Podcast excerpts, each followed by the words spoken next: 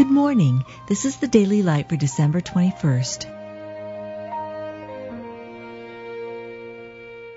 Be thou my vision, O Lord of my heart.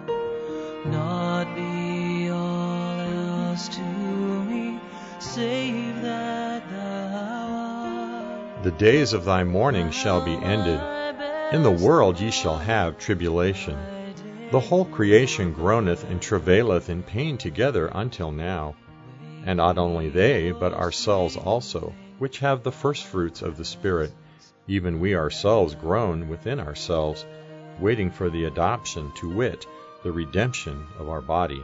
We that are in this tabernacle do groan, being burdened, not for that we would be unclothed, but clothed upon, that mortality might be swallowed up of life. These are they which came out of great tribulation, and have washed their robes, and made them white in the blood of the Lamb. Therefore are they before the throne of God, and serve him day and night in his temple. And he that sitteth on the throne shall dwell among them. They shall hunger no more, neither thirst any more, neither shall the sun light on them, nor any heat.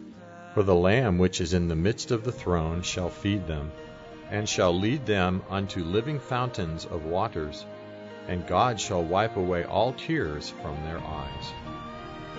You've just been listening to The Daily Light, a daily morning and evening devotional of Scripture compiled by Samuel Bagster and published in 1825. My victory won. May I reach heaven's joy so bright, heaven's sun.